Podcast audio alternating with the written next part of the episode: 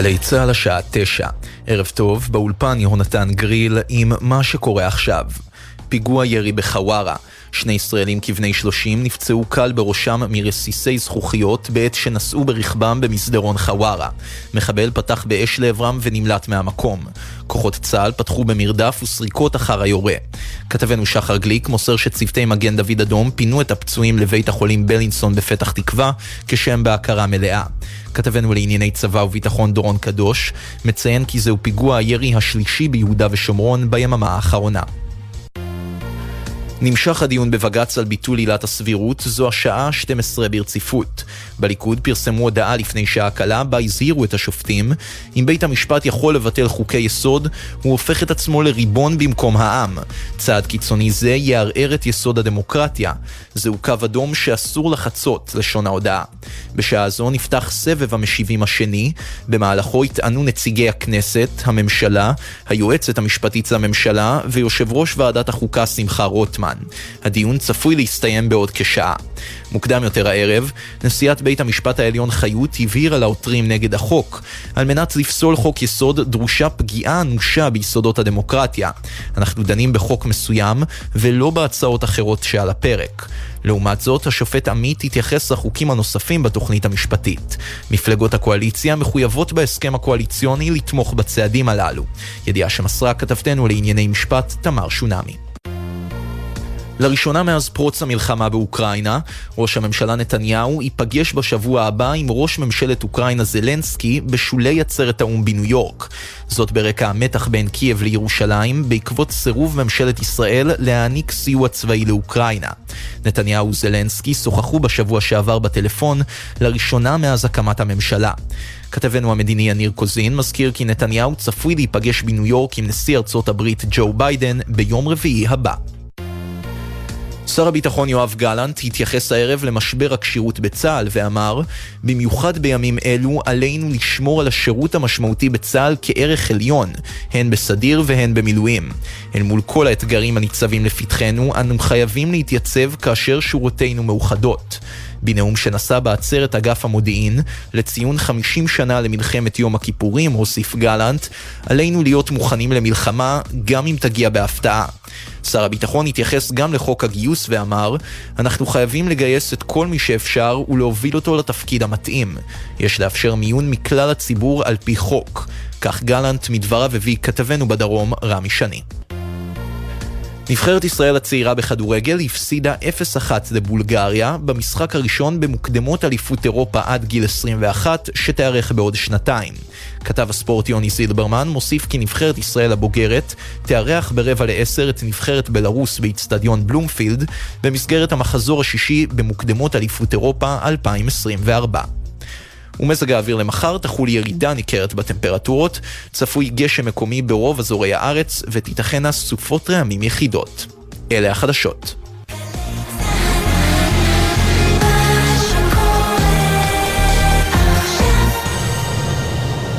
בחסות ביטוח ישיר, המציעה ביטוח נסיעות לחו"ל, אשר כולל החזר תביעות בביט עד 400 דולר כבר בזמן הנסיעה.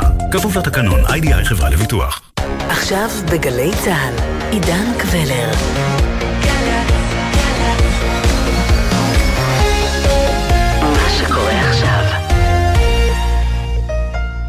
עכשיו בגלי צה"ל, עדכון מיוחד.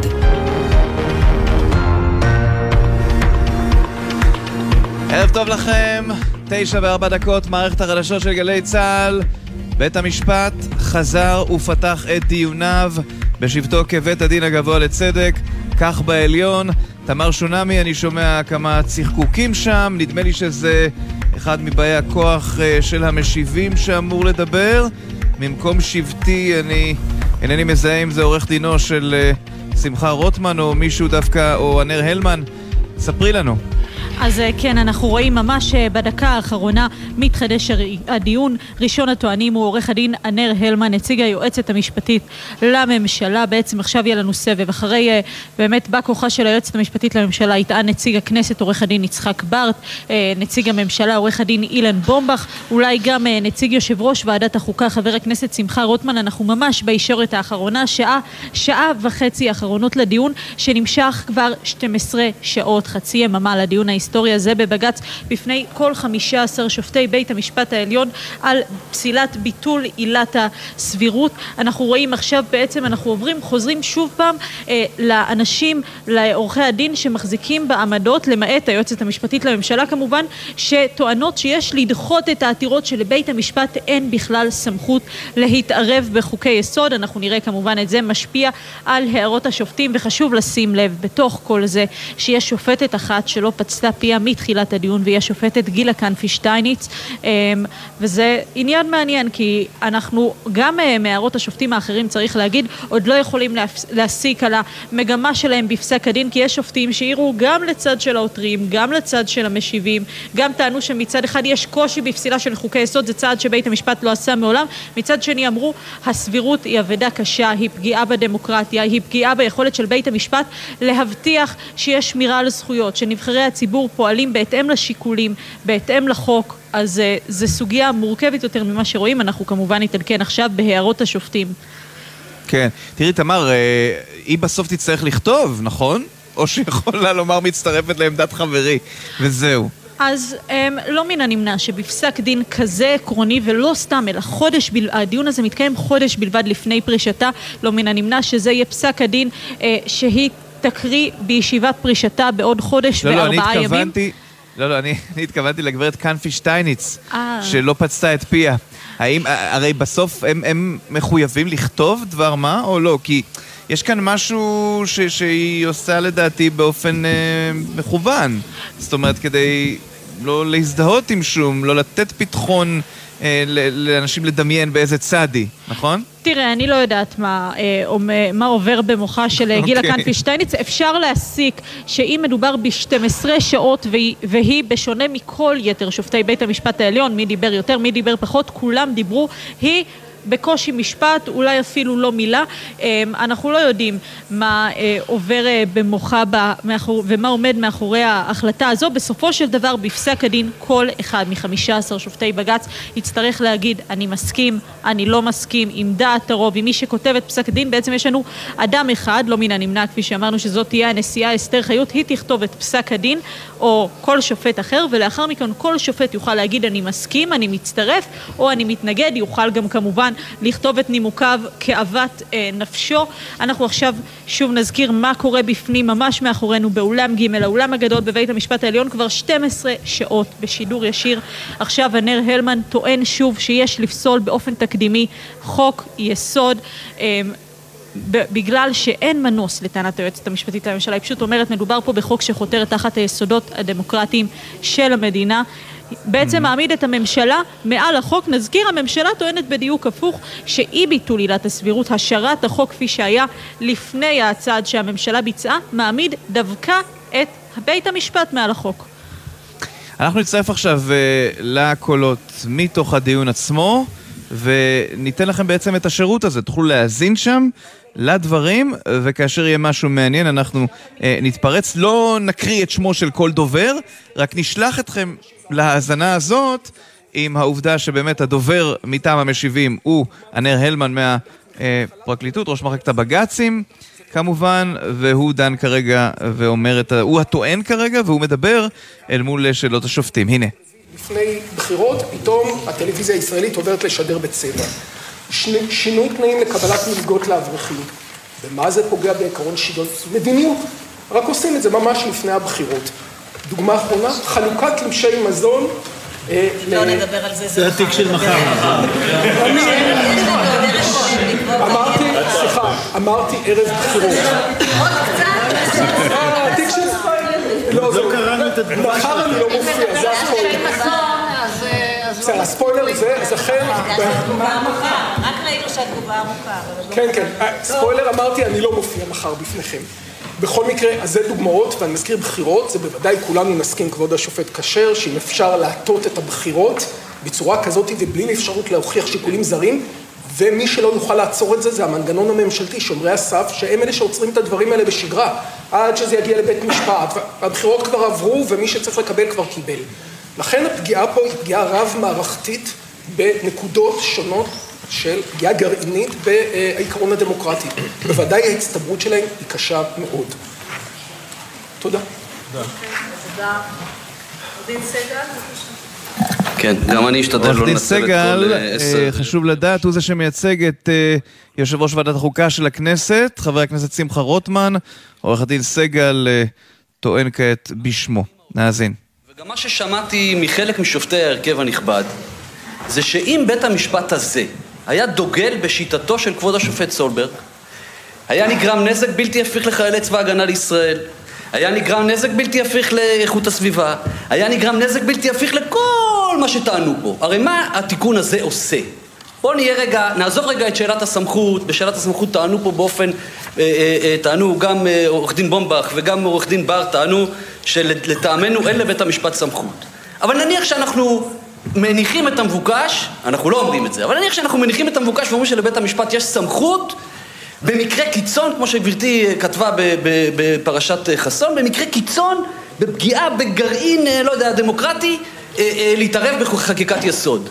מה שנאמר פה זה בעצם ששיטתו של כבוד השופט סולברג, שיטתו של כבוד השופט שטיין, שיטתה של כבוד השופטת וילנר, שיטתו של כבוד השופט מינץ, זה אנטי דמוקרטי, זה דיקטטורי, זה מונרכיה וכל כיוצא באלה סופרלטיבים. אני, אני חושב שדי בטיעון הזה, כשיש מחלוקת אמיתית בין שופטי בית המשפט העליון, עורך דין המל... סגל מוציא את הדברים מהקשרם. ממש לא. משום שאף אחד אני מחבריי- ממש לא מוציא את הדברים מהקשרם. אז אני אסביר לאדוני מדוע כן. מיד אני אקריא מה אומר כבוד השופט סולברג. לא זוהי על השופטת דפנה זה ברק ארז אה, שמתפרצת לדברים של עורך דין סגל.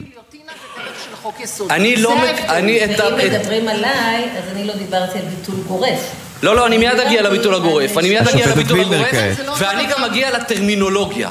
הטרמינולוגיה והרטוריקה של מה שנאמר פה, זה כאילו הורידו גיליוטינה על ראשו של בית המשפט הנכבד. לא, זה על הציבור. ו- רגע, רגע, נגיע לציבור. הורידו גיליוטינה על הציבור ועל ראשו של בית המשפט הנכבד, ואין לזה שחר ויסוד. מפני שאם בית המשפט הנכבד הזה היה דוגל בשיטה, נעזוב את כבוד השופטת וילנר, נלך לכבוד השופט שטיין, נלך לכבוד השופט מינץ, נלך לכבוד השופט אלרון, נלך לכבוד השופט סולברג. אם הוא היה דוגל בשיטה הזו, המשמעות של העתירות האלה, הם היו אומרים, הם היו באים לפה ואומרים, זו דיקטטורה, העובדה ש, שכבוד השופט סולברג כתב במאמר בשילוח, רגע. אבל גברתי תיתן לי, התאפקתי כל היום, גברתי יודעת שאני... אדוני לא אה, התאפק, הוא פשוט העדיף שחבר הכנסת... לא, אני לא, לא אה, העדפתי, אה, אני לא, אה, זה לא עניין של העדפה, זה עניין של החלטה.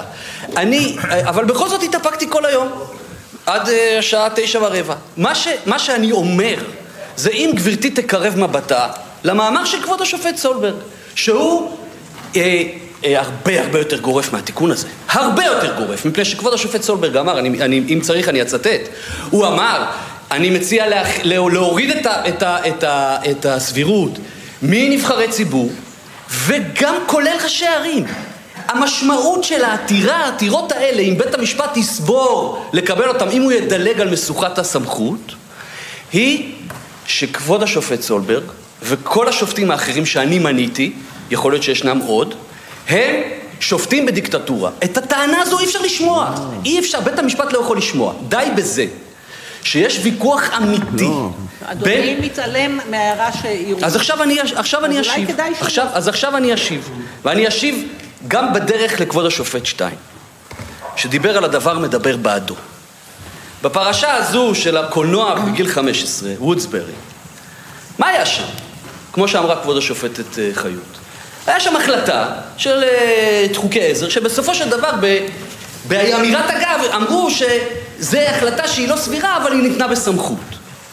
עכשיו, כבוד השופט שטיין אמר בעצמו, יש לי הרבה עילות אחרות. אגב, אני לא מתכוון להתנצל בפני כבודכם על זה שהחליטו שכבודכם שמו את המסגרת לכבודכם להחליט בעניינים המינהליים והורידו מהמסגרת הזו, כמו שיכולים להוריד את הלכת אפרופים מהמסגרת של דיני החוזים, הורידו מהמסגרת הזו את עילת הסבירות. בפרשת וודסברי, או מה שזה לא יהיה, פרשת הקולנוע ביום ראשון, לא חשוב, זה באמת לא חשוב, זה, זה פרט זניח. בפרשה הזו קבעו את מה שאמר כבוד השופט שטיין וכל ההרכב, גם הנשיאה הנכבדה אמרה, את הסיפור של המופרכות, שאף רשות סבירה, אף רשות בעולם לא הייתה יכולה לקבל החלטה שכזו. עכשיו, יש כללים במשפט, אנחנו מכירים את הכללים הראייתיים. שהלא אם יבוא בן אדם ויגיד, יטען את הטענה הזו של המופרכות, ואתם כמובן מוזמנים, זה עבודתכם, לפרש את, חוק, את, את, את הפסקה הזו שהוספה לחוק היסוד, את הסעיף לחוק היסוד. אם יבוא בן אדם ויגיד, אני פניתי לרשות וביקשתי ממנה לקבל את ההנמקה למה, למה היא החליטה ככה וככה. והרשות לא חזרה אליי ופניתי אליה שוב והרשות שוב פעם לא חזרה אליי. אז יש, יש כללים ראייתיים. הימנעות מהבאת ראייה, הימנעות ממענה הדבר מדבר בעדו, יש אין סוף. הסיפור הזה פה ששמע, ש, ש, שניסו להלעיט בו את בית המשפט הנכבד כאילו האזרחים נפגעו וכל כיוצא באלה הוא פשוט סיפור בדים. עכשיו אני רוצה להגיד עוד אם דבר. זה סיפור בדים, אז אני לא מבין למה היה צריך כל כך הרבה לטרוח. במסגרת חוק יסוד. הרשות המכוננת, כבודו. לתקן את זה, ולהחריג אני את, אסביר. את, את, את, את הממשלה, ראש הממשלה. והשרים, אבל אני אסביר. מאותה כפיפות אבל אני- לפיקוח בית משפט. אבל- אם זה כל כך שולי. ולא חשוב. אבל אני אסביר, לא אמרתי שזה שולי. רגע, רגע, רגע, והבעיה הגדולה היא שאתה טוען הפוך ממי שאתה מייצג. ממש מי לא. שאתה מייצג הסביר לנו בבוקר שחשוב מאוד לשלול את שיקול דעת בית המשפט, שבית המשפט בכלל לא יוכל לפקח על העניינים האלה, כי אי אפשר לסמוך על בית המשפט. זה לא מה שהוא ואם אמר. זה יהיה ב... אני מצטער, זה, אדוני, זה לא וזה מה הוא שהוא אמר, אז אדוני אולי לא הקשיב. אני אה, הקשבתי. אני גם הקשבתי.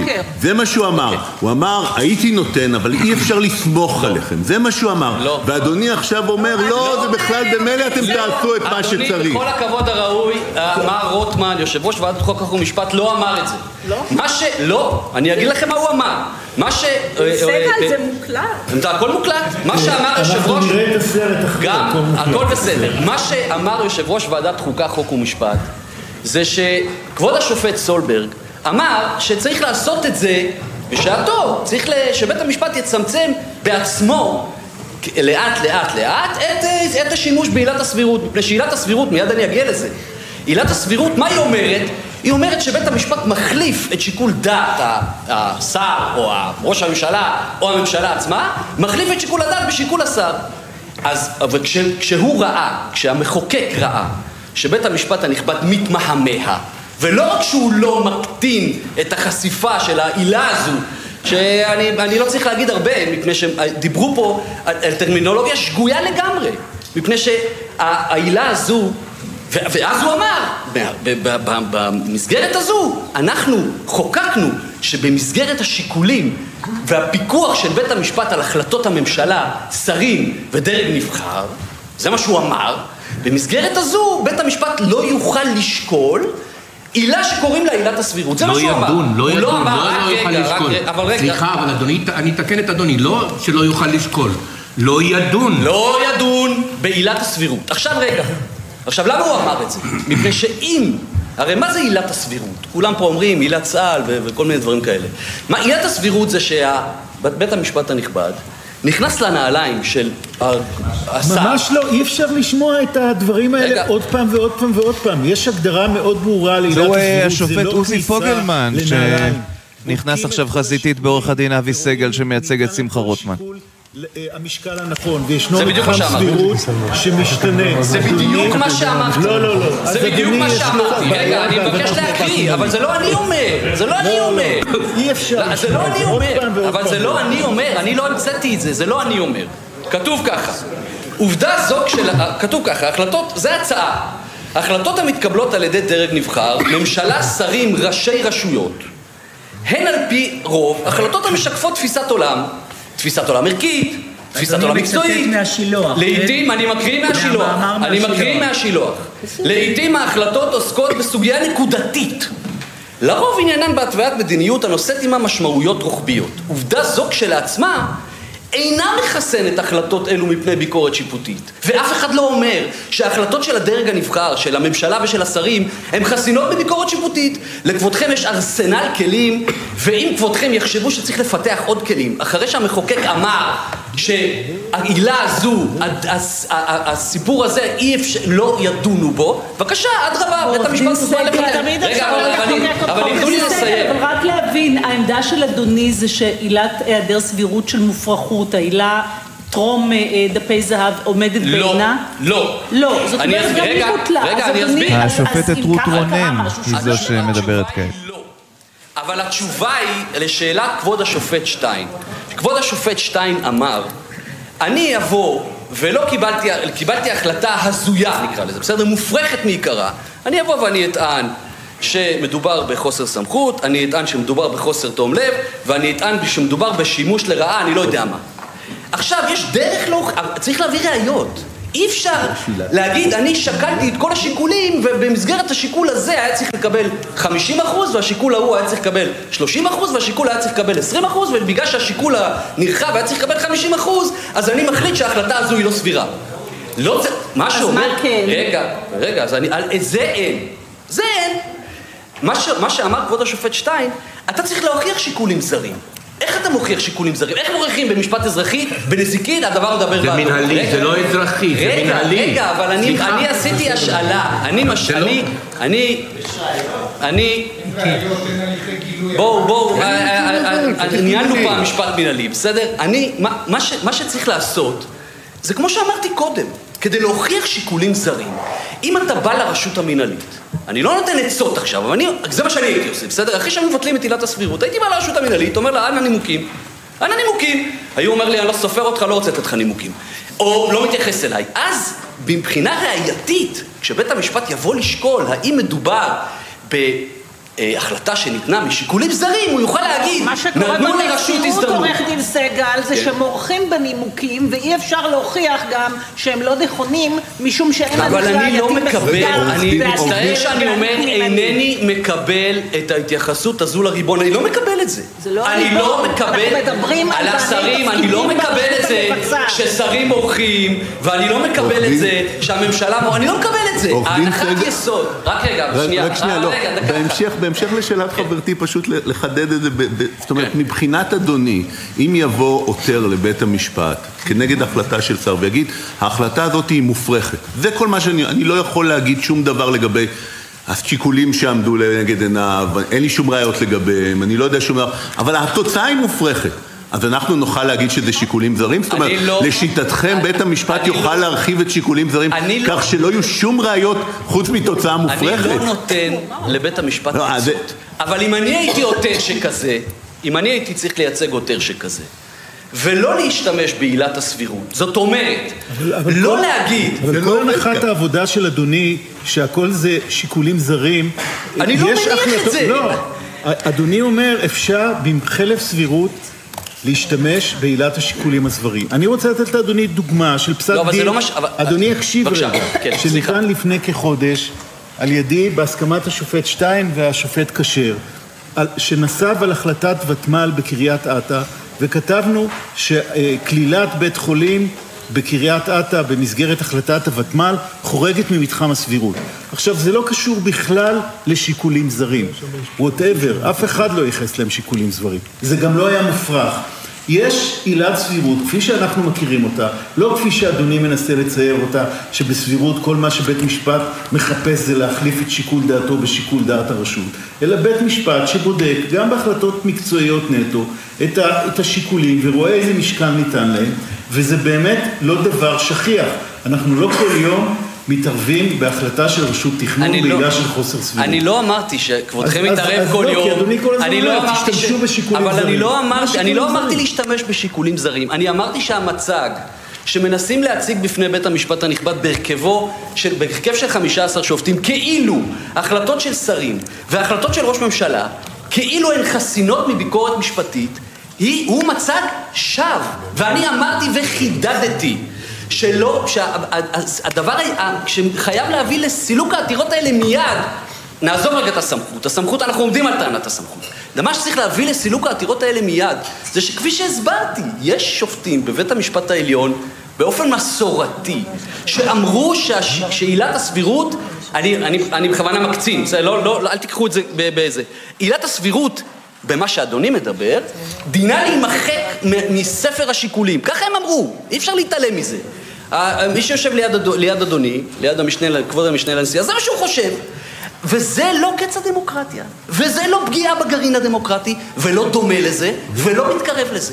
זה מה שרציתי להגיד בהקשר הזה. עכשיו רגע, אני, אני, עוד, יש עוד, ממש עוד שתי נקודות. איך אני יודע שהאפוקליפסה שמציגים גם משיבי, המ- משיבי המדינה, משיבי המדינה נקרא להם, משיבי אה, אה, היועצת המשפטית, איך אני יודע שאין לה שחר? הרי אני, אני, אני חייב, קודם כל, הבינותי מעורך דין אה, הל, הלמן, שיש דברים שרק יודעי חן יודעים. וגם מאדוני הבנתי את זה, שיש דברים שצריך להכיר את המערכת הציבורית ולהיכנס לנבחיה כדי להבין שהפגיעה היא, ב- לפחות לפי גרסת עורך דין הלמן, הפגיעה היא אנושה ופגיעה בגרעין הדמוקרטי. אז אני מבקש, מאחר ואני לא יודע כן, ואין לי, אני לא עבדתי במערכת הציבורית ואינני יודע את רזיה, אני מבקש שבית המשפט לא יעשה שימוש במה שהוא יודע על המערכת הציבורית מבפנים, כשהוא בא להכריע בעתירות האלה. אם עורך דין הלמן רוצה לחשוף בפנינו את כל מערכת השיקולים, רגע, את כל הסיפור שזה ישמיט את המערכת הציבורית וכל כיוצא 140 באלה, עמודים הוא כתב, זה לא מספיק. מה? כתב 140 עמודים. זה מפורש. לא, 140 עמודים זה לא ליודעי חן. 148. 140 עמודים זה אפוקליפסיה עכשיו. עכשיו, למה למה אני אומר שאני יודע שזה... שזה, אין בזה, למה אני אומר שאני יודע שאין בזה, שזה אין בזה ממש, באפוקליפסה? למה? מפני שהיה היה, היה לנו מדינה דמוקרטית לפני אה, פסק הדין בפרשת אה, דפי זהב. היה לנו מדינה דמוקרטית. אדוני רוצה לבטל. את הסבירות. לא, לא, רגע, אדוני יקשיב. אני מקשיב. אדוני הרגע דיבר על כך שאתם מבטלים, ביטלתם את כן. עילת הסבירות מ-48, אז למה אדוני עוצר ב-1980? אני שאלתי את ש- אדוני האם טרום דפי זהב, ואדוני אמר גם טרום דפי אני זהב. אמרתי, אז- אז זו הייתה תשובתי. אבל אם נסתכל על התקופה של טרום דפי זהב, מה נגלה? מה- למה מפריעים? נגלה, פסק דין דקה.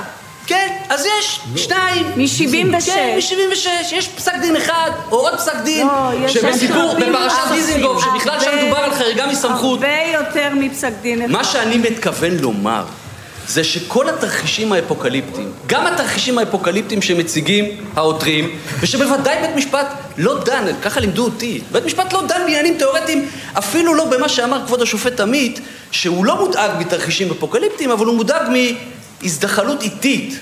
אם אני מדייק, אני לא יודע אם דייקתי ב... ב, ב מאוד מודאג. מאוד מודאג, סליחה, אז טעיתי. מאוד מודאג מהזדחלות איטית, אבל גם דאגה מהזדחלות איטית לא נותנת לבית המשפט הנכבד את הסמכות, גם אם יש לו סמכות, ואנחנו לא אומרים, ואנחנו אומרים שאין לו סמכות, לא נותנת לו את הסמכות לבטל חוק יסוד. טוב, אדוני, אדוני, אם יהיה אפוקליפסיה... אדוני, סליחה, כן. זה לא תרחישים עתידיים, זה כאן ועכשיו, ואני רוצה להסביר למה. בבקשה. ברגע שיש חובת סבירות, ו-over the board, כולם הסכימו שיש חובת סבירות, שחלה גם על הדרג הנבחר, על השרים ועל הממשלה. זו השופטת ענת ברון, ענת ברון, שאמורה לפרוש. בקרוב. מטבע הדברים, זה אלמנט, אלמנטרי, העניין הזה כאן, שתהיה שחיקה של הדבר הזה כאן. אם יש איזושהי חובה שבדין, מה שאמרנו, אנחנו חוזרים לנקודת בראשית. אם אה, יש דין ואין דיין, אז אין דין. אבל ההנחה, בכל הכבוד, גברתי, ענו על זה, אבל אני אענה על זה גם. ההנחה שאין דיין היא הנחה לא נכונה, מפני שיש פיקוח של הרשות המחוקקת, מפני שיש פיקוח של הכנסת, ובסוף, בסוף, וזה הדבר הכי חשוב, יש פיקוח של הציבור. ואני אגיד יותר מזה, אנחנו, כפי שכותב כבוד השופט סולברג בשילוח, כבוד השופט סולברג כותב בשילוח, אתה יכול לקבל, יש מנעד החלטות שאתה יכול לקבל. לפי שיקול הדעת שלך. כבוד השופט כשר יקבל החלטה כזו, אבי סגל, כשר האוצר, במרכאות, יקבל החלטה כזו, ואנר הלמן, כשר המשפטים, יקבל החלטה כזו. כל ההחלטות האלה הן במנעד. עכשיו, אני לא... אני זה לא... במנעד, אז לא פוסלים את זה גם היום. בתוך לא. מתחם הסבירות לא, לא, פוסלים. אבל היום מערכת, ה- ואני לא כותב את זה, זה הכל אני מצטט, אין לי, אני, אין לי, אין לי כלום, יש לי רק מאמרים ו, ופסיקה. היום השופט יוצק את ערכיו, גם אם הוא רוצה וגם אם הוא לא רוצה, מה, מה, הוא הוא מחליט מה סביר ומה לא סביר. את זה המחוקק, הרשות המכוננת, כמו רגע, שהוא מחליט אם יש הפרת חוזה או לא, לא. ותאמין לי שיכולים להיות שני שופטים שיגידו שיש הפרת חוזה, ושופט אחד שיגיד שאין הפרת חוזה. אני מסכים, אבל זה לא מה דומה. אני אסביר? זה לא דומה. למה זה לא דומה? מפני שאדוני, ואדוני יודע את זה היטב, כשהוא דן בהפרת חוזה, הוא שומע ראיות. הוא רואה, הוא מקבל ראיות. הוא מקבל מסמכים. כשהד... אנחנו לא במשפט, אנחנו לא במשפט האזרחי, אנחנו במשפט המינהלי. ולכן, ול... רגע, רגע, ולכן, לכן, מה שאנחנו אומרים, זה בעצם למה שיקול הדעת של כבודכם הוא שיקול דעת יותר טוב מאשר של אה, הדרג הנבחר. אבל לפי זה גם לא צריכה להיות עילת שיקולים זרים, כי גם אדוני יכול להגיד, שופט אחד יגיד ששיקול אחד הוא זר, ושיקול אחר לא. זאת אומרת, אדוני שומט את הבסיס לכל הביקורת השיפוטית, גם בעילות אחרות, אם הוא טוען שהדבר הזה נעשה על פי טעמו האישי של אבל השופט. כבודה, כן, וזו הייתה השופטת אה. דפנה ברק ארז. עכשיו כבר תשע וחצי בגלי צה"ל, אתם מאזינים לשידור ישיר של השעה ה-12 בדיון של בית המשפט העליון בעתירות נגד תיקון החוק ועניין עילת הסבירות.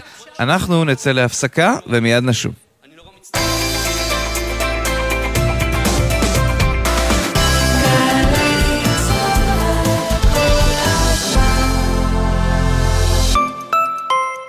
עכשיו בלוטו הפרסים גדולים במיוחד. בלוטו 30 מיליון שקלים, ובדאבל לוטו עד 60 מיליון שקלים. בומבה! המכירה אסורה למי שטרם מלאו לו 18. אזהרה, הימורים עלולים להיות ממכרים. הזכייה תלויה במזל בלבד. עקב רעידות האדמה, חשוב להכיר את ההנחיות. בזמן רעידת אדמה, הכי בטוח לשהות בשטח פתוח. אם אינכם יכולים לצאת בתוך שניות אחדות, היכנסו לממ"ד או צאו לחדר המדרגות. הורידו את יישומון פיקוד העורף לקבלת התראה על רעידת אדמה חזקה. מגישים ועדת ההיגוי הבין-משרדית להיערכות לרעידות אדמה, רשות החירום הלאומית, משטרת ישראל ופיקוד העורף. איתי, אתה יודע שבשש... בטח שאני יודע שיש בש. משחק לוח, שחורים ולבנים. דיברתי רק על שש. מה שש? שישה סדרי משנה, כלא שש, כביש חוצה ישראל. לא, נו, שמונה עשרה אפס אפס. שמונה עשרה, חי. שש בערב, בשעון, השעה החדשה של התוכנית שלנו. את זה אתה צריך להכיר. מה? לא מאמין שאני צריך לזכור עוד פרט טריוויה. גילוי דעת בשעה חדשה. איתי הרמן וענבל גזית עוברים עם העובדות, השאלות והאסוציאציות על כל נושא בעולם. לשעה שש בערב. כשהמחוגים ב-180 מעלות. הם כבר הבינו, איתי. גילוי דעת, חמישי בשש, גלי צה"ל. כן, עכשיו 9.32, אנחנו חוזרים לדיון בבית המשפט העליון בעתירות נגד תיקון מספר 3 לחוק היסוד, השפיטה, בעניין עילת הסבירות. מצטרפים לעימות חזיתי בין השופט ח'אלד כבוב לעורך הדין אבי סגל, נציגו של שמחה רוטמן. הנה. ממנים שופטים את החברים שלהם, יש לבטל אותה. זה האמירה. זה מה אז איך שנאמר אפשר שם. להתכחש טוב, לכך? להגיד- אדוני, אני לא יודע מאיפה אדוני ניזון. אבל אני ראיתי את הצעת החוק שמונחת על שולחן הכנסת, אה, ולא ראיתי... ועדת חוק, חוקה כן, ומשפט, שר המשפטים. ולא ראיתי, לא ראיתי שכתוב בהצעת החוק ששופטים ממנים את החברים שלהם. לא ראיתי את זה. אבל, אבל, אבל רגע, גם בדברי לא, ההסבר זה אה, לא כתוב. סליחה. גם בדברי ההסבר זה לא כתוב. עורך דין סגל, אדוני צריך לסיים. אני, אני, אני מסיים, אני מסיים, עוד. דקה אני מסיים. בסדר גמור. עכשיו, אני, אני- ועוד הערה אחת. ההערה היא, גברתי אמרה, שאני פשוט מסתכל בפתק שרשמתי לי, סליחה. גברתי אמרה, בקשר עם ההליך, שזה היה הליך שהתחיל ביוני וכל כיוצא באלה. אז אני פשוט רוצה להעמיד דברים על דיוקם. הנוסח הראשון של החוק הונח בפני הוועדה כבר בחודש ינואר 23. עמדתה הכתובה של היועצת המשפטית לממשלה בקשר עם החוק הייתה גם היא בינואר. עמדתה של היועצת המשפטית לוועדה, או היועץ המשפטי לוועדה, סליחה, וגם ניירות העמדה היו קשורים בקשר עם הסבירות, וגם הם הונחו בינואר. זה נכון ש... זה היה סעיף אחד בתוך לא חשוב, הצעה, לא, זה לא חשוב, אבל זה- שלמה אחרת, וכמה דיונים היו מאז. רגע. לפני הד- אכן. אכן. הדיונים התחילו בחודש יוני, אה? והיו 14 דיונים יפה. עם מאות שעות, בסדר גמור. שזה לכן יותר מהדיונים שהתקיימו בחוק יסוד כבוד האדם סג- וחירותו, דין- או חוקי יסוד אחרים. עורך דין סגל, לכן אמרנו לדלג על כל טיעוני קוונטינסקי, הם לא רלוונטיים לכאן. עדיין, גם הכנסת אמרה שאפשר היה לחשוב על הליך אה, אה, אה, יותר אינטנסיבי לדיון בחוק יסוד, אבל לא מדובר על קוונטינסקי, לכן פתחנו את הדיון בעניין הזה. אני מודה לכם. תודה רבה. מי- מה מה החלטתם עכשיו? עורך דין בארט, עורך דין בומבך? טוב, אז האם נקבל את בומבך שמייצג את הממשלה או את בארט שמייצג את הכנסת? בומבך מתרומם מן הכיסא ומיד יתחיל לדבר. הנושא של מינויים. והנה השופטת וילנר מציגה לו. שאלה בנושא. מה אדוני יכול לומר, אה, איזה מנגנונים חלופיים יש במקום עילת הסבירות, אה, כדי שנהיה רגועים. רק בשביל להבין את המסגרת, אני מבין שיש שעתיים וחצי בקיצור. יש עוד יום דיונים, ארבום. עוד יום דיונים. מה עם אוקיי, המנגנונים החלופיים? כן. איך אדוני מרגיע אותנו לגבי... קדימה. טוב, אני, יש לי אינטרס עליון להרגיע את כבודכם. טוב. אינטרס עליון. קודם כל. אני חייב לומר שבכל העולם, ואני רוצה שכבודכם ירגישו טוב עם זה, בכל העולם אין ביקורת על מינויים, כמו שאמרתי מקודם. אין ביקורת על מינויים. עכשיו, מעבר לזה, אני אבדוק עוד איזה דברים עשויים להפיס את דעת כבודכם, כדי שלחלוטין ירגישו שאפשר באמת, לא רוצה להגיד להעיף את העתירות, אני מחפש מילה כשאדוני יותר אומר עדינה. אבדוק זה אומר, עוד תודיע לנו? זאת אומרת, אדוני רוצה השלמה או שעכשיו אדוני נותן תשובה? לא, אני, הרי יהיה- היא תהיה השלמה בכתב, אני אגיד, אוקיי, האנשים בסדר. שרציתי לדבר איתם היו היום בדיון בקבינט, אז לא כל כך אה, התפנו ל... הנושא של האצילה ונטילה. אז, אז זה בדיוק הנקודה שיש לי תחילת רעיון, אני עוד רוצה לשכלל אותו אז ולהביא אותו. אדוני מעדיף להגיש את זה בכתב. לקטע הזה, כן, מה שאני מבין, הרעיון הוא שמה שיהיה בשיקול דעת של השר, יישאר בשיקול דעת של השר, הרי שהוא לא יהיה ניתן לביקורת שיפוטית בהיבט הסבירות בלבד. כן. לעומת זאת, מה שיהיה בשיקול דעת של הפקיד הממונה, ודאי שהוא יהיה ניתן לביקורת שיפוטית. המבחן יהיה המבחן הזה, אבל אני רוצה לבדוק את זה כדי לתת תשובה מוסמכת ל- לבית המשפט הנכבד. אדוני. צריך גם להתייחס לנטילת סמכות, כי השר גם יכול ליטול סמכות. ברור, ברור, ברור, זה שני היבטים. גם האצילה של- וגם וגם לנושא של הנהלים, שהשר מנחה את כל פקידי משרדו כיצד לנהוג. בהחלט. כל הדברים האלה, אני אתן תשובה. סדורה, שאחרי שאני אה, אבחן את הדברים, ואני לא אגיד דברים, מה, מה שאני חושב שצריך להיות. עכשיו, עכשיו ככה, אה, אני מבין שה, שהטיעון עכשיו הוא בערך כמה זמן? אה, תשובה. תשובה, היה כתוב חמישה, 15 דקות. 15 דקות. 15 דקות לכל אה, עתירה.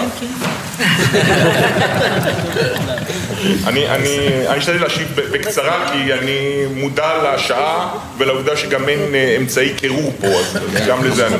וגם לכך שממילא אדוני יוכל להשיב בכתב. נכון, גם, לזה. אוקיי, אז אני אדבר... אם הייתה חתונה היום זה היה נגמר. אני ידעתי מה יקרה, אני ידעתי מה יקרה, הקדמנו את זה, אבל, אבל אני אה, ארצה להיות מידתי.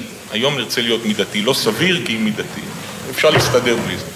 אז, אז אני אומר ככה, קודם כל אני רוצה לענות לכבוד ה, אה, השופטת וילנר, שבאה ותיקנה את חברי ואמרה לו, שמע, אבל כבוד השופט סולברג, שאתם מצטטים אותו במאמר הידוע, בעיתון הידוע השילוח, עדיין דיבר רק על אה, קריאה עליי. לשופטים. הוא לא אמר לבוא ולעשות חוק יסוד, להתקין חוק יסוד. אני דיברתי עליי. אני הערתי את זה. אה, סליחה, אז כבוד השופט ברק ארז, אז בסדר גמור. אז, אני, אז אני אענה ככה, זה נכון. כבוד השופט סולברג אכן קרא לחבריו כאן שיושבים בבית המשפט הנכבד, וקרא להם והציע להם וביקש מהם לבוא ולעשות כמעשה. הוא הדגיש את הבעייתיות שקיימת, אמר את זה ביושר רב, פרס את הדברים בכתובים, אני חושב שזה דבר נדיר, מישהו באמת מבפנים בא ומספר איך הדברים האלה קורים. איך אה, פעם אמר כבוד השופט עמית, אה, מפעל הנקניקיות זה לא רק בחקיקה, לפעמים זה גם הליך של פסיקה, באים ואומרים איך בדיוק זה נעשה, ואז מראים שלמעשה כל ההבחנה שזה רק אי סבירות קיצונית, ו... לא, לא, זה, זה, גם אם זה חוסר סבירות, זה גם מקבל פתאום את הביטוי של חוסר סבירות קיצונית, ואם זה ככה, אז קצרה הדרך לבוא ולהיכנס בנעליו של מי שמקבל את ההחלטה. ולכן אני חושב, וזה שוב לגבי שאלה ש, שנשאלה גם כרגע, האם הלכת וונסברי אה, עדיין מושלת בכיפה, או שגם אותה אנחנו מבטלים, אז אני חושב שהתשובה הכי טובה היא ללכת למה שאומר אה, בפסק דין דפי זהב כבוד הנשיא, כבוד הנשיא לנדו. ואחרי שהוא מצטט באמת את פסק הדין שגברתי התייחסה, גברתי כבוד הנשיאה אה, חיות, אה, פסק דין דקה נגד משרד התחבורה, פסק דין של השופט שם, הנשיא שמגר מ-76, שם אומר אה, הנשיא לנדוי, ואני אפנה לדברים שהוא אומר בעמוד 412 לפסק הדין, הוא אומר ככה, לעניין, אה, תוך שהוא מצטט את דקה, הוא אומר לעניין סבירותה, שם היה מדובר בסבירותה של חקיקת משנה, והיה מדובר על מסקנה מופרכת בעיקרה ובשל כך בלתי סבירה לחלוטין. על החלטה כזאת באמת ניתן לומר ששום פקיד סביר לא יכול היה לקבלה ועל כן היא פסולה משום שרירות שבה. החלטה שרירותית לא תוכל לעמוד על פי אחת מילות הפסלות שבית משפט זה הכיר בהן מאז ומתמיד.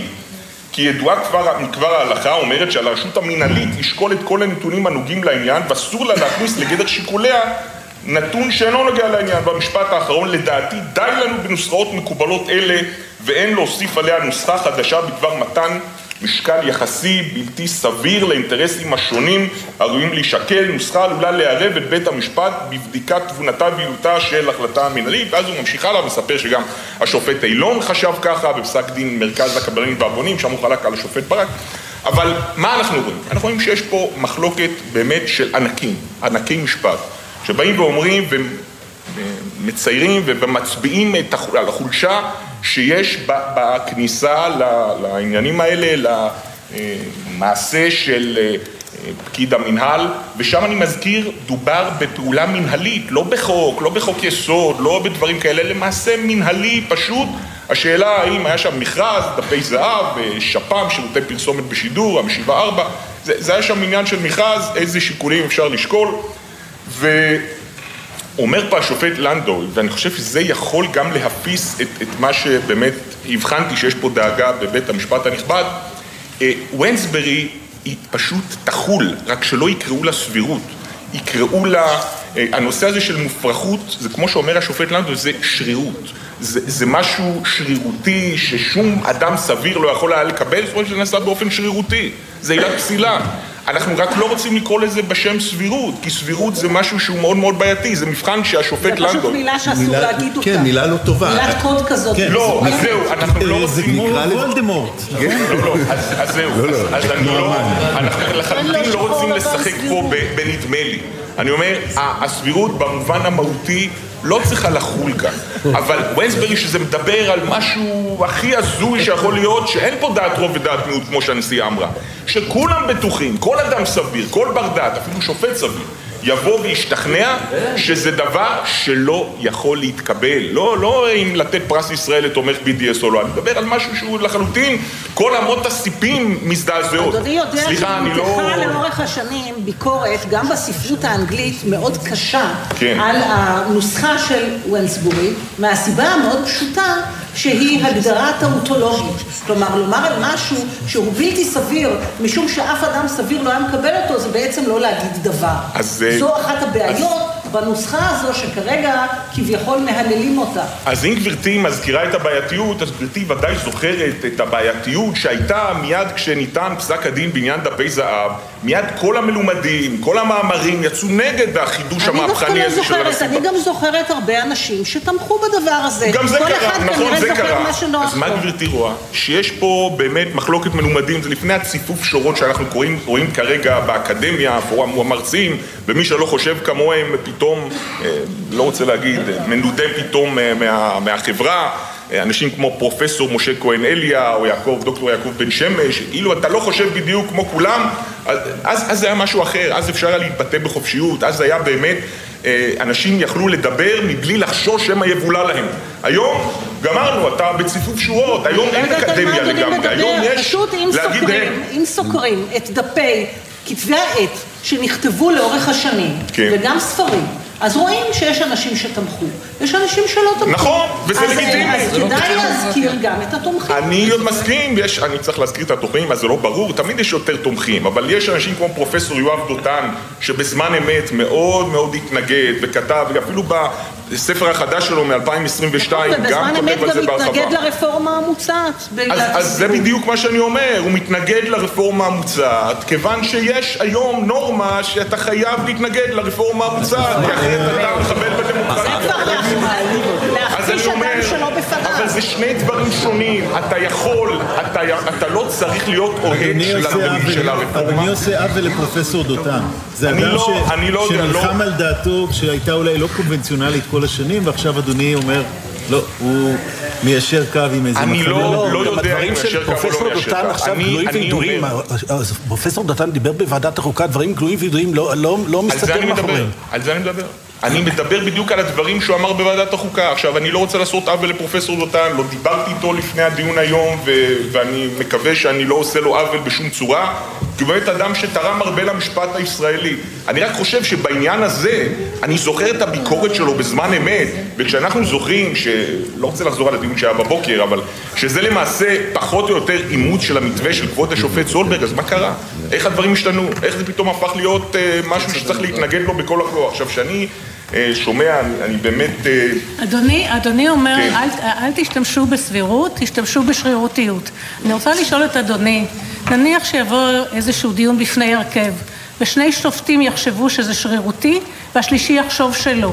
אז אמר קודם חברו, עורך דין סגל, עצם זה שיש דעה אחרת, זה כבר אומר שאי אפשר להגיע למסקנה. זה כמו שיגידו שיש הרכב במשפט פלילי, ויש שניים שאומרים שאדם צריך להיות מורשע, ואחר, יש על זה גם דיון רחב. כן, אז אה, אני חושב. שגברתי שאלה בדיוק את שאלת השאלות, זה בדיוק העניין. אם שני שופטים... תודה, אדוני. ואני ממש לא, אני למה? אני חושב שהשופטים זה אנשים יותר מהאדם הסביר. אני חושב שהשופטים זה האנשים הכי חרמים, סליחה שאני זה בפניכם. באמת, אנשים שהם באמת העילית שבאים. אבל שהשופטים באים ויש. אה, לזה אדוני, התכוון כשהוא אמר שהדעה שלנו היא לא שווה יותר מדעתו של האדם מן השוק? לא, אני התכוונתי... זה מה שאדוני כתב. שכבודכם למשל הולכים, כמו שאדם הולך לבחירות, אז לא באים ואומרים, רגע, האדם הזה הוא אדם ידען וחכם ובקיא, לכן ניתן לו שני קולות, ואנשים אחרים ייתנו קול אחד. לא, בדמוקרטיה כולם שווים. אין פה עדיפות לאף אחד, אני חושב שזה זכויות יסוד. אבל אה, מה שאני כן רציתי לומר, בקשר לשאלה שהצלחתי להגיד מקודם, שאמר שכבוד השופט בדף נברתי, לגבי השופט סולברג. אמרה, אבל השופט סולברג במאמרו, בכל הכבוד, לא קרא למחוקק או למכונן לבוא ולעשות את זה בחוק יסוד או באמצעי חקיקה. הוא קרא לנו, לחברים, השופטים, אבל מה לעשות, שהחברים, השופטים, הרכב הנכבד, לא לגמרי נענה לקביעתו. לא לגמרי בא והבנים את הבעיות, הכשלים ודפוס הפעולה החוזר ונשנה שבה כבוד השופט סולברג והצביע עליו באופן אה, ביושר רב במאמר שלו. ואז נשאלת השאלה מה צריך לעשות, זה היה ב-2019, אנחנו לא ב-2023. אם אנחנו צריכים להמשיך לשבת בין המשפטיים לשמוע שליחות הדרים ולחכות לראות מה כן, אז בזמן שהמיקרופון של אה, בומבך. אה, לא נשמע כל כך טוב, אני אספר לכם שאנחנו כבר ב-9.47 כאן בגלי צה"ל. ואנחנו אה, מעבירים לכם בשידור חי את המשך הדיון בבית המשפט העליון. אנחנו נהיה כאן עד אה, השעה 10, מיד לאחר מכן צוות 24 היום שהיה עם אפי בן אברהם, ועם יפול שער במשחק בין ישראל לבלארוס בבלומפילד שיצא לדרך עכשיו, נעדכן אתכם גם. אז בואו נתחבר מחדש לדיון בבית המשפט העליון. אני כתבתי ספרים, אבל זה לא נחשב.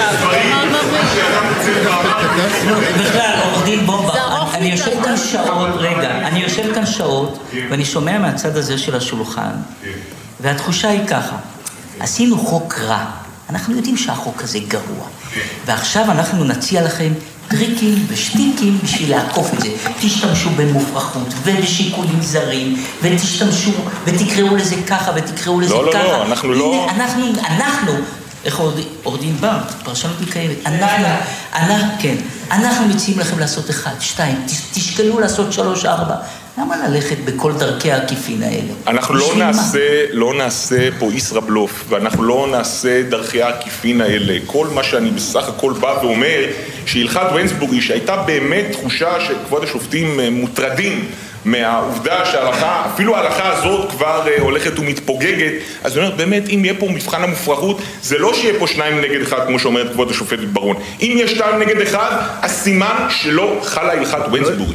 הלכת ויינסבורי צריכה לחול כשזה זאת אומרת, זאת שלושה אומרת, דעת המיעוט, דעת- תקבע. כי זה כל אדם סביר דעת- צריך להרגיש את זה, כל אדם נורמלי, וכולכם פה אדוני, זאת אומרת. שדעת המיעוט היא שתקבע במקרים כאלה בבית המשפט. אנחנו נשנה את הכללים. אז אם יש דעת כן? מיעוט, זאת אומרת שלא כל אדם בר דעת יזדעזע מזה, זה מה שזה אומר. זה- אני אני חושב אני שכל האנשים פה ראויים אני לשבת הולכת, בקשר. אני הולכת בעקבות אדוני, זאת אומרת, אוקיי. בתיק כזה, דעת המיעוט היא שתקבע.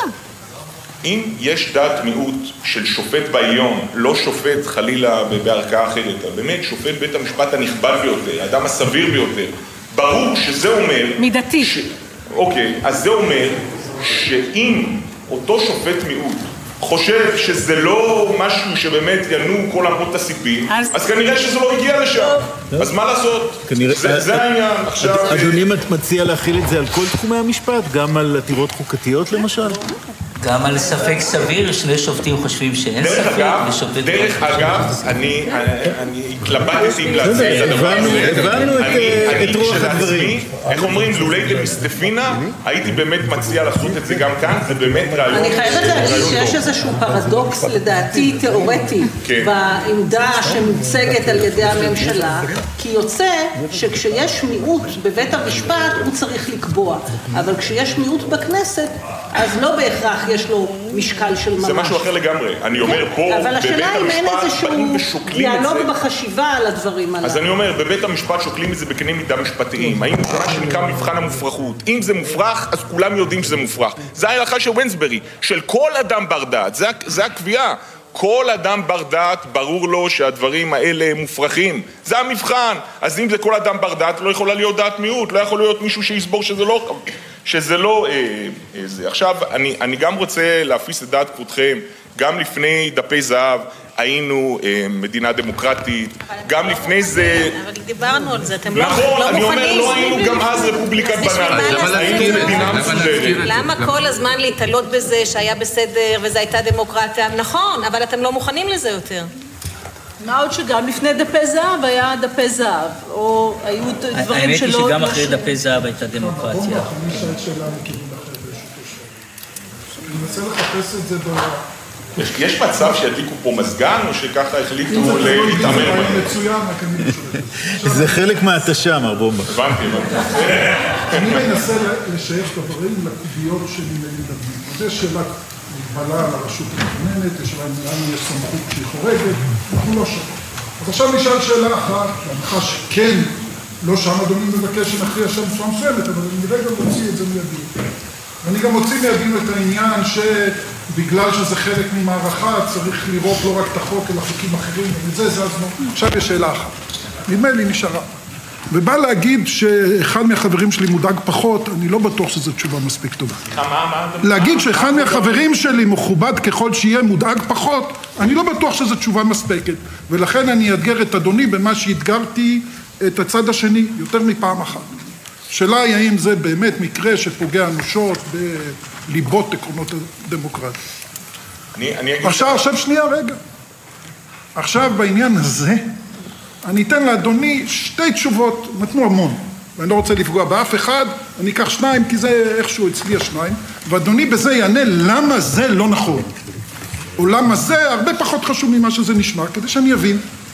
ושוב, אני רשמתי לפניי שחבר מאוד נכבד, ותיק ממני, מבין ממני, פחות מודאג ממני. רשמתי זהו השופט כשר.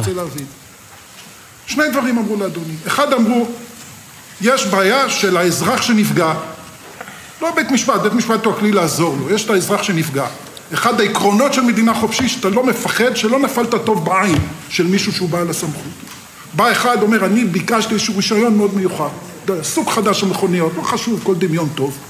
והשר לא נתן לי, ואני לא חושב שיש לזה איזושהי סיבה הגיונית בעולם, זה לא סביר, זה מכונית יותר טובה, עולה יותר בזול, כל מיני פחות דלק, כל מיני דברים מצוינים. רק השר, רגע, השר השר אמר... מחליט לגבי מכוניות? השר, בדוגמה שלי כן, הוא בעל הסמכות, אתה רוצה אני אחליף לדוגמה אחרת. אני נותן סתם דוגמה. מאוחר בלילה, אולי הדוגמה שלי לא כך טובה, אבל זה לא נורא משנה. והשר, והשר אומר לא. למה לא? אחרי ששקלתי את אה, מצב הכלכלה, מצב התחבורה ומצב אה, תחום הגנת הסביבה, לאף אחד מהם לא יגיד כלום, אבל הוא ימנה את שלושתם ולא יגיד שום שיקול זר, אני לא נותן לך. עכשיו הוא רוצה, לוקח עורך דין, טוען, עשו לי עוול. אני חושב שזה בגלל שאני לא טוב נופל בעין של השר. אולי אני גם לא מהמפלגה הנכונה. להוכיח את זה די קשה לי, ולכן אני רוצה שאדוני יסתכל, יראה שכל נימוק שנתנו לא נכנס לשכל, והחליט שזה לא סביר. האיש הזה היום, כמו שמישהו טען פה בתוקף רב, אין לו יותר סעד משפטי בכלל. אתם מסכימים שיש חובה לסבירות, אין ספק שהשר צריך להיות סביר, אבל זה שם בשמיים, לטובת האזרח אי אפשר לעשות עם זה כלום. אנחנו ניקח כאן הפוגה מן העניין הזה, זו השופט יחיאל כשר שמציג שאלה לעורך הדין אילן בומבך שמייצג את הממשלה, ונפנה לסכם את השעה הזאת. תמר שונה מחוץ מהתחינות החוזרות ונשנות של עורך הדין בומבך שיפתחו לו את המזגן, כי הוא לא נושם כבר. אה, מה עוד? נדמה לי שהדברים של השופט יצחק עמית הם אלה שמעוררים עכשיו אה, הדים רבים. כן, מהיוצרים של האמירה המוקדם יותר היום שדמוקרטיה לא מתה בבת אחת אלא בצעדים קטנים. ממש לפני מספר דקות השופט יצחק עמית אומר לעורך הדין אילן בומבך, אני מרגיש בגישה שלכם שאתם אומרים שזה חוק רע, אתם יודעים שזה חוק רע, ועכשיו אתם באים לבית המשפט ואומרים אנחנו נציע לכם כל מיני טריקים ושטיקים לעקוף את זה. וזה מגיע גם על רקע עימות חריף מאוד אה, שהתגלע בין אה, נציגו של אה, חבר הכנסת יושב ראש ועדת החוקה שמחה רוטמן, אה, רוטמן לבין אה, השופטים. הוא בעצם טוען, לפי מה שנאמר פה, לפי מה שניתן פה על ידי העותרים, השיטה של לא מעט מהשופטים השמרנים בעליון, סולברג, שטיין, וילנר, היא אנטי דמוקרטית, היא דיקטטורית, זאת מונרכיה. השופטת דפנה ברק ארז קוטעת אותו בזעם, אתה מוציא דברים מהקשרם. חבריי השופטים ממש לא דיברו על הורדת גיליוטינה על אה, בית המשפט.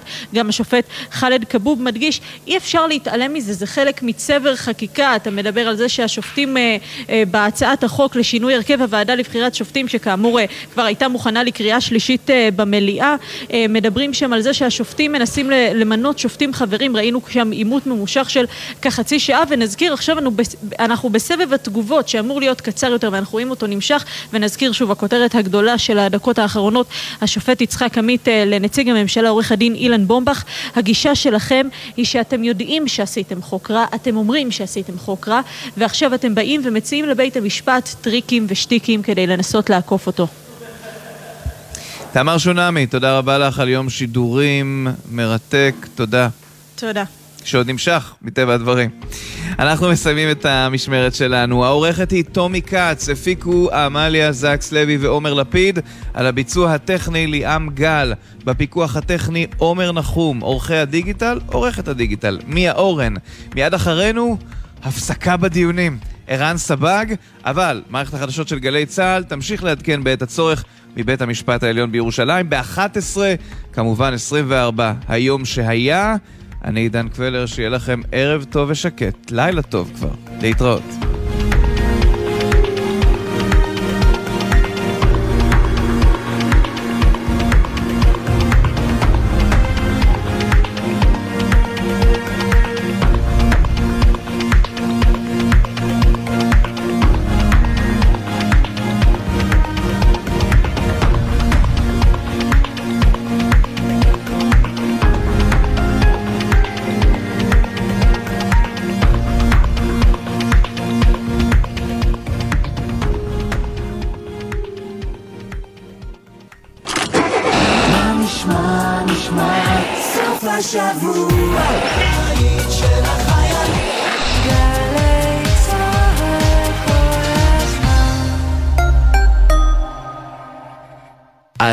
מה התוכניות שלכם לשחרור? לי יש תוכנית לטייל. לי יש תוכנית להתחיל לעבוד. ולי יש תוכנית לוחמים להייטק. באמת? אפשר גם?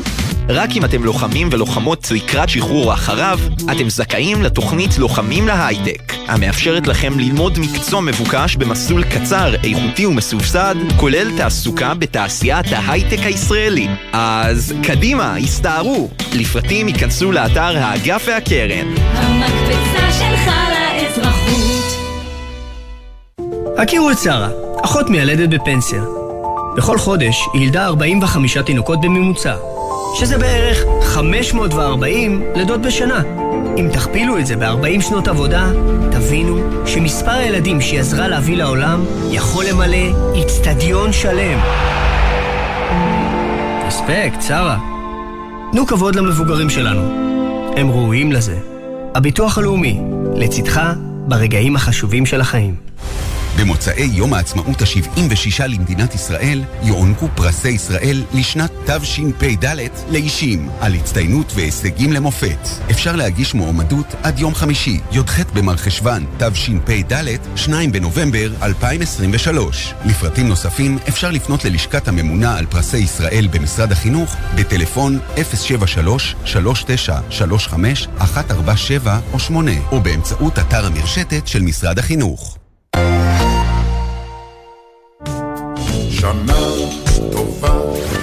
לענבל גזית ויואב גינאי, שבשישי ערב ראש השנה בתשע בבוקר, מסכמים את השנה בתרבות. לפראג'ים, שבארבע אחרי הצהריים יעשו לכם את הדרך אל החג. וגם למאיה יהלום, שבתשע בערב תשוחח עם אומנים על האלבומים הבולטים של השנה. ושנה טובה לכל מאזיני גלי צה"ל.